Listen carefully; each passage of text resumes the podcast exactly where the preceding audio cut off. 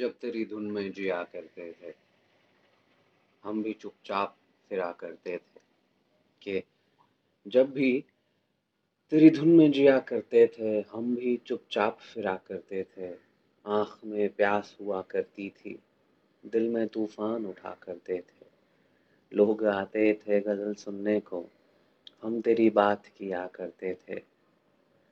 लोग आते थे गज़ल सुनने को, हम तेरी बात किया करते थे।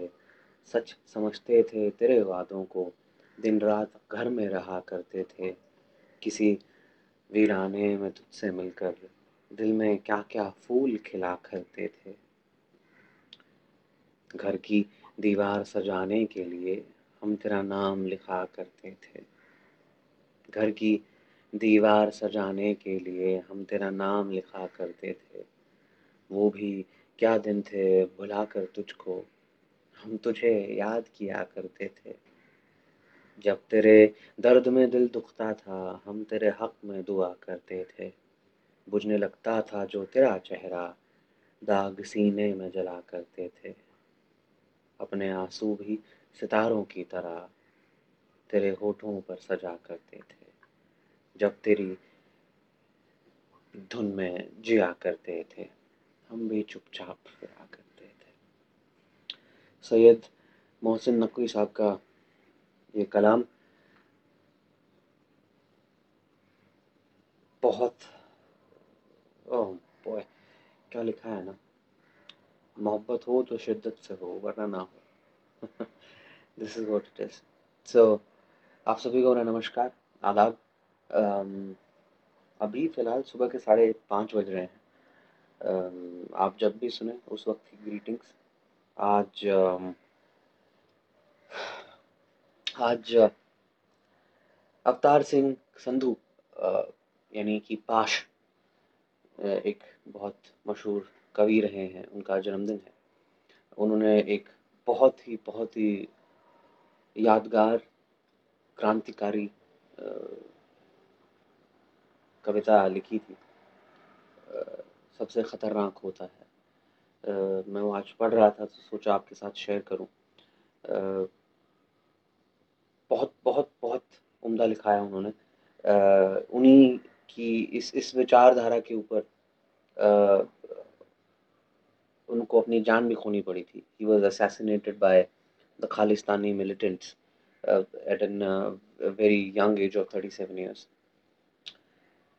सो वो कुछ सुनाएंगे हम आपको थोड़ी देर बाद। In the mean time I hope आप सभी अच्छे हैं, बेहतर हैं पहले से और अच्छा कर रहे हैं। I hope you are also doing something productive during these days. Life in Mumbai, where I live, is pretty much half-driven. मतलब कुछ ज़्यादा भी नहीं हो रहा है पर कुछ कम भी नहीं हो रहा है। So it's somewhat somewhere in between. आप जहाँ पर भी हैं, जिस भी शहर में हैं, गांव में हैं, कस्बे में हैं, गली में हैं, अपने आसपास के लोगों का ख्याल रखिए और उन्हें सकारात्मक सोच की तरफ लेकर जाइए, क्योंकि नकारात्मक माहौल तो भर के है हमारे देश में, दुनिया में। So please take them to the positive side. Pash साहब को मैं बाद में सुनाऊंगा। सब उससे पहले मेरे पास एक और गज़ल है नासिर काज़मी साहब की। पाकिस्तान के बहुत मशहूर शायर रहे हैं। उनके लेखन में पार्टीशन का बहुत कहते हैं कि दर्द छलकता है और विरोह का, वियोग का, सेपरेशन का। सो कुछ इस तरीके से है कि अजान का वक्त हो गया है। So also I am trying whisky which I am drinking right now. It's Maker's Mark bourbon whisky, really good whisky. Do try if you love whiskey, any one of you. Now you'd think ki 5:30 in the morning is definitely not a whiskey time. Well, any time is a whiskey time, sir. So, वो साहिलों पे गाने वाले क्या हुए, वो साहिलों पे गाने वाले क्या हुए, वो कश्तियाँ चलाने वाले क्या हुए, वो सुबह आते आते रह गई कहाँ, वो सुबह आते आते रह गई कहाँ, जो काफिले थे आने वाले क्या हुए। मैं उनकी राह देखता हूँ रात भर, वो रोशनी दिखाने वाले क्या हुए। मैं उनकी राह देखता हूँ रात भर, वो रोशनी दिखाने वाले क्या हुए। ये कौन लोग हैं मेरे इधर उधर, उर्दू में मेरे को मेरे लिखा जाता है, ये कौन लोग हैं मेरे इधर उधर, वो दोस्ती निभाने वाले क्या हुए। वो दिल में खुबने वाली आँखें क्या हुई, यानी चुभने वाली, वो दिन में खुबने वाली आँखें क्या हुई, वो होंठ मुस्कुराने वाले क्या हुए। इमारतें तो जल के राख हो गई, इमारतें तो जल के राख हो गई, इमारतें बचाने वाले क्या हुए। अकेले घर से पूछती है बेकसी, बेकसी यानी लोनलीनेस, हेल्पलेसनेस, अकेले घर से पूछती है बेकसी, तेरा दिया जलाने वाले क्या हुए। ये आप हम तो बोझ हैं ज़मीन का, ये आप हम तो बोझ हैं ज़मीन का, ज़मीन का बोझ उठाने वाले क्या हुए। वो साहिलों पे गाने वाले क्या हुए, वो कश्तियाँ चलाने वाले क्या हुए, क्या हुए, क्या हुए। खैर,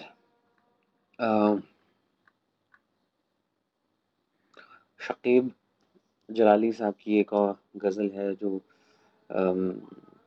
आपके रूबरू पेश करना चाहूँगा कि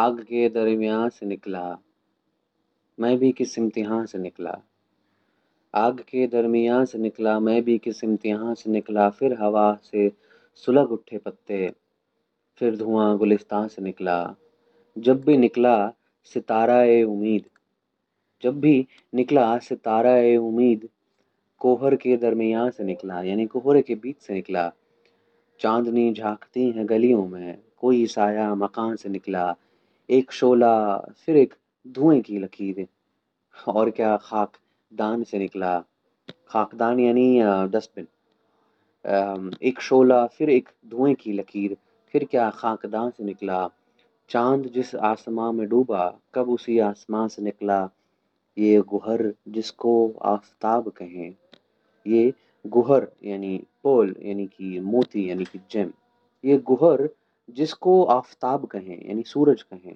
इस मोती को हम सूरज कहें, किस अंधेरे की कान से निकला, शुक्र है उसने बेवफाई की, मैं कड़े इम्तिहान से निकला, लोग दुश्मन उसी के शकेब, लोग दुश्मन हुए उसी के शकेब, काम जिस मेहरबान से निकला। क्या बात है, आग के दरमियान से निकला मैं भी किसी इम्तिहान से निकला।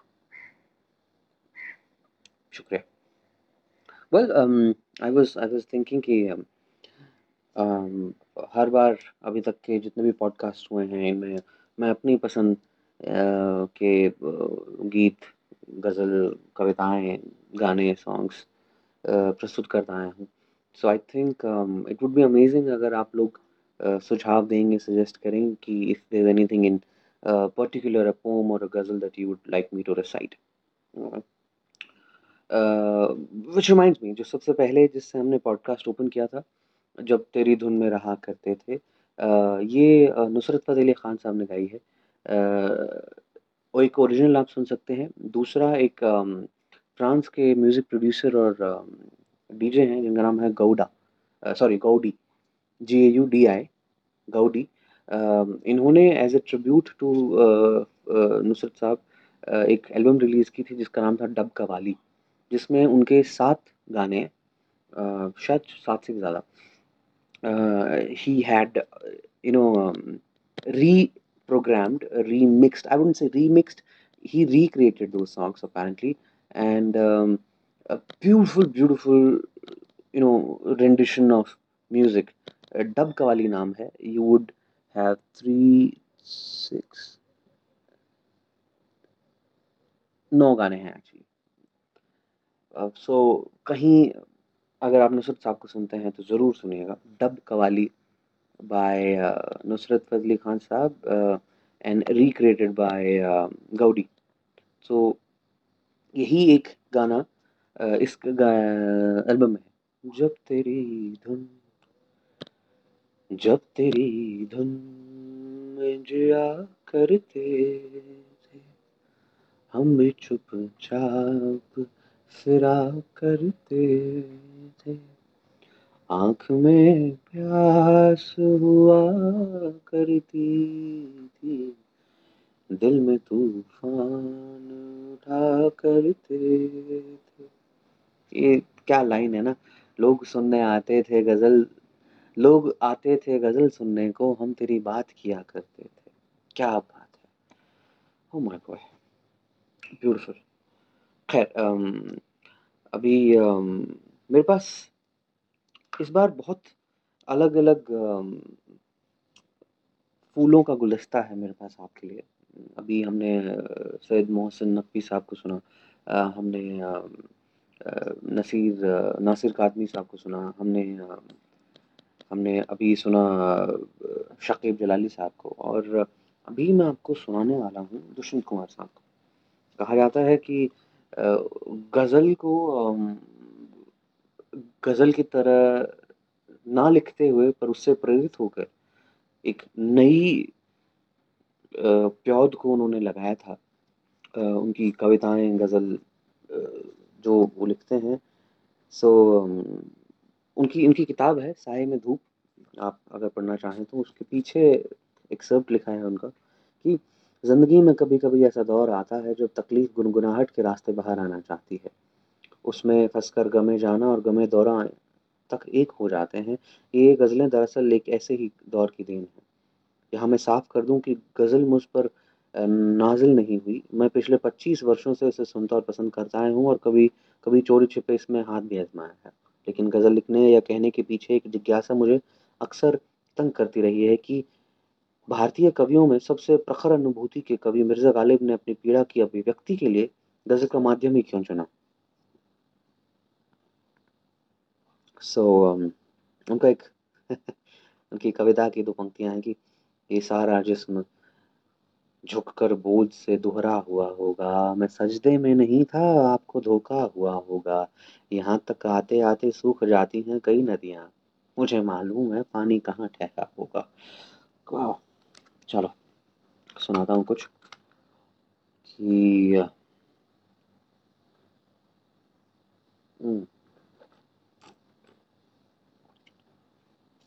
Oh boy। इस रास्ते के नाम लिखो एक शाम और, या इसमें रोशनी का करो इंतज़ाम और, आंधी में सिर्फ हम ही उखड़ कर नहीं गिरे, हमसे जुड़ा हुआ था एक नाम और, मरघट में भीड़ है या मज़ारों पे भीड़ है, अब गुल खिला रहा है तुम्हारा निज़ाम और, घुटनों पे रख के हाथ खड़े थे नमाज में, आ जा रहे हैं लोग जहन में तमाम और, हमने भी पहली बार चखी तो बुरी लगी, कड़वी तुम्हें लगेगी मगर एक जाम और, हैरान थे अपने अक्स पे घर के तमाम लोग, शीशा चटक गया तो हुआ एक काम और, उनका कहीं जहां में ठिकाना नहीं रहा, हमको तो मिल गया है अदब में मकाम और, इस रास्ते के नाम लिखो एक शाम और।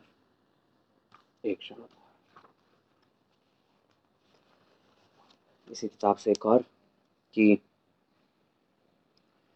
आज वीरा अपना घर देखा तो कई बार झांक कर देखा, पाँव टूटे हुए नजर आए एक ठहरा हुआ सफ़र देखा, कि आज वीरा अपना सफ़र देखा तो कई बार झांक कर देखा, पाँव टूटे हुए नज़र आए एक ठहरा हुआ सफ़र देखा, होश में आ गए कई सपने आज हमने वो खंडर देखा, रास्ता काट कर गई बिल्ली प्यार से रास्ता अगर देखा, नालियों में हयात देखी है, गलियों में बड़ा असर देखा, उस परिंदे को चोट आई तो आपने एक एक पर देखा, पंख देखा। उस परिंदों को चोट आई तो आपने एक एक पर देखा। हम खड़े थे कि ये जमीन होगी, चल पड़ी तो इधर उधर देखा। क्या बात है, वाह वाह।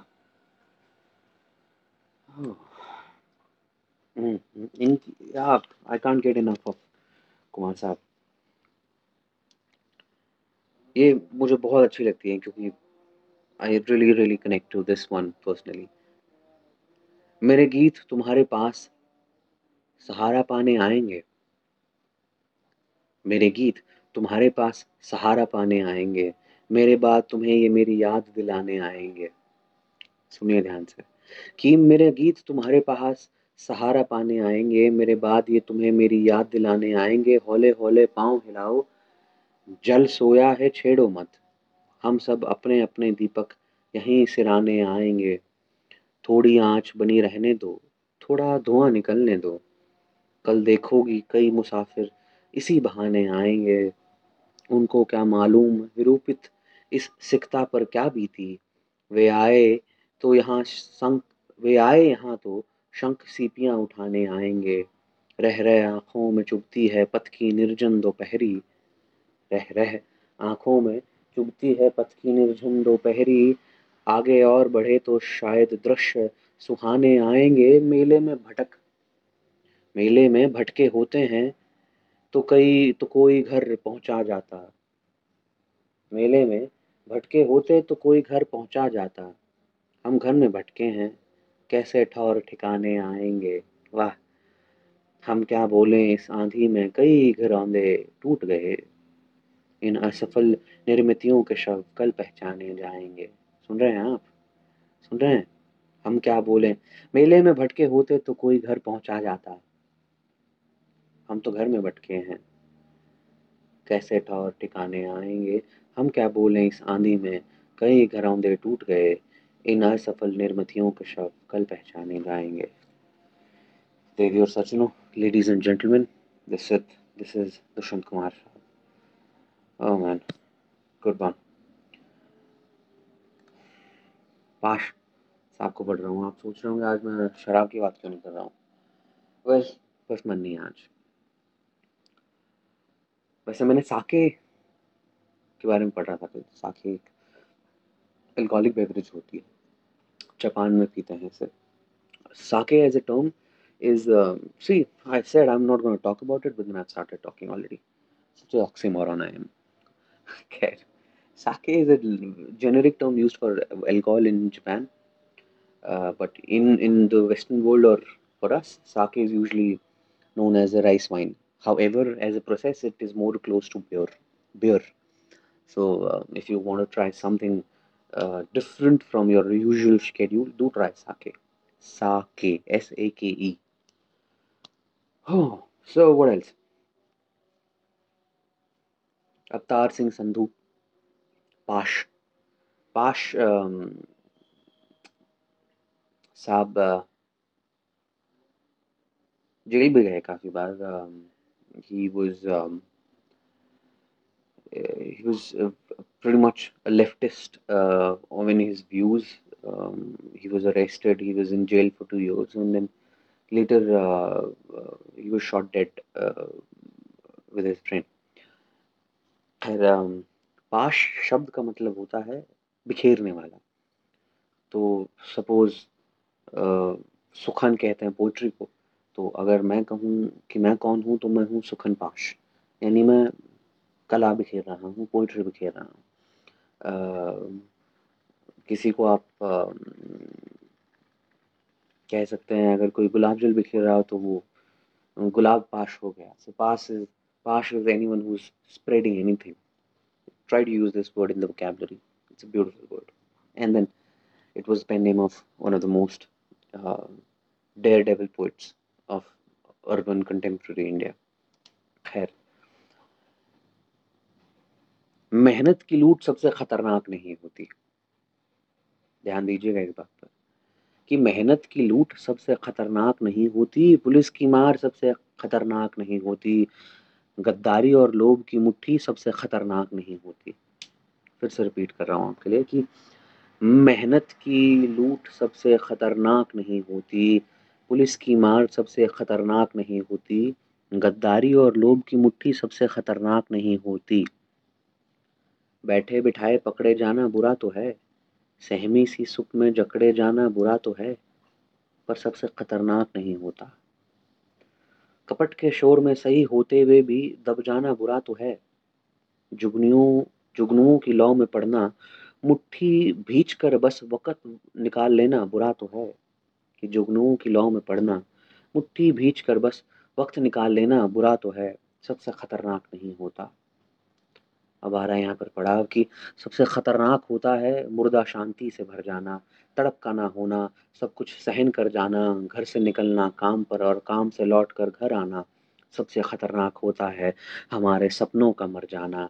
सबसे ख़तरनाक वो घड़ी होती है आपकी कलाई पर जो चलती हुई भी जो आपकी नज़र में रुकी होती है। सबसे ख़तरनाक वो आँख होती है जिसकी नज़र दुनिया में मोहब्बत से चूमना भूल जाती है और जो एक घटिया दोहराव के क्रम में खो जाती है। सबसे ख़तरनाक वो गीत होता है जो मरसिए की तरह पढ़ा जाता है, मरने के बाद जो गीत पढ़ा जाता है उसे मरसिया कहते हैं, कविता जो पढ़ी जाती है। सबसे ख़तरनाक वो गीत होता है जो मरसिए की तरह पढ़ा जाता है, आतंकित लोगों के दरवाजे पर गुंडों की तरह अकड़ता है। सबसे ख़तरनाक वो चांद होता है जो हर हत्याकांड के बाद वीरान हुए आंगन में चढ़ता है, लेकिन आपकी आंखों में मिर्ची की तरह नहीं पड़ता। सबसे ख़तरनाक वो दिशा होती है जिसमें आत्मा का सूरज डूब जाए और जिसकी मुर्दा धूप का कोई टुकड़ा आपके जिस्म के पूरब में छुप जाए। क्या बात है। मेहनत की लूट सबसे ख़तरनाक नहीं होती, पुलिस की मार सबसे ख़तरनाक नहीं होती, गद्दारी और लोभ की मुट्ठी सबसे ख़तरनाक नहीं होती। सबसे ख़तरनाक तो होता है मुर्दा शांति से भर जाना, तड़प का ना होना, सब कुछ सहन कर जाना, घर से निकलना काम पर और काम से लौट कर घर आना। सबसे ख़तरनाक होता है हमारे सपनों का मर जाना। सबसे ख़तरनाक होता है आज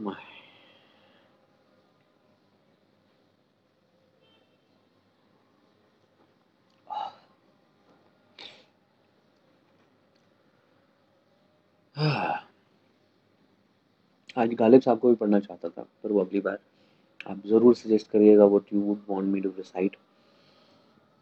और well it is wine life and poetry conversations with Ravi Punia. Poetry हमने बहुत रिसाइट कर ली, सुन ली, आज पढ़ ली। लाइफ का फ़लसफ़ा ये है कि ज़िंदगी में वही व्यक्ति आपकी बुराई करता है जो आपसे नीचे है, जो आपसे ऊपर होता है उसके पास इतना वक्त ही नहीं होता कि आपकी बुराई करे। सो अगर आप लोग आपके बारे में बुरा बोल रहे हैं, so probably it at any given point of time in any possible way they are somewhere inferior to you, or at least they feel inferior to you. और कोई बुराई कर रहा है तो अच्छी बात है, कुछ तो आप अच्छा कर ही रहे होंगे। खैर, अपना प्यार बरसाए रहिए, अपना दुलार देते रहिए मुझे। आभारी हूँ मैं इस मोहब्बत और इस प्यार और स्नेह के लिए। अपना ख्याल रखिए, स्वस्थ रहें, सुरक्षित रहें, पानी पीना ना भूलें, शराब के साथ या शराब के बिना, whatever works out for you. और अगले पॉडकास्ट में मुलाकात होगी। इस पॉडकास्ट का नाम क्या है मैंने अभी तक सोचा नहीं है, अभी देखते हैं क्या नाम हो सकता है, क्या नाम हो सकता है।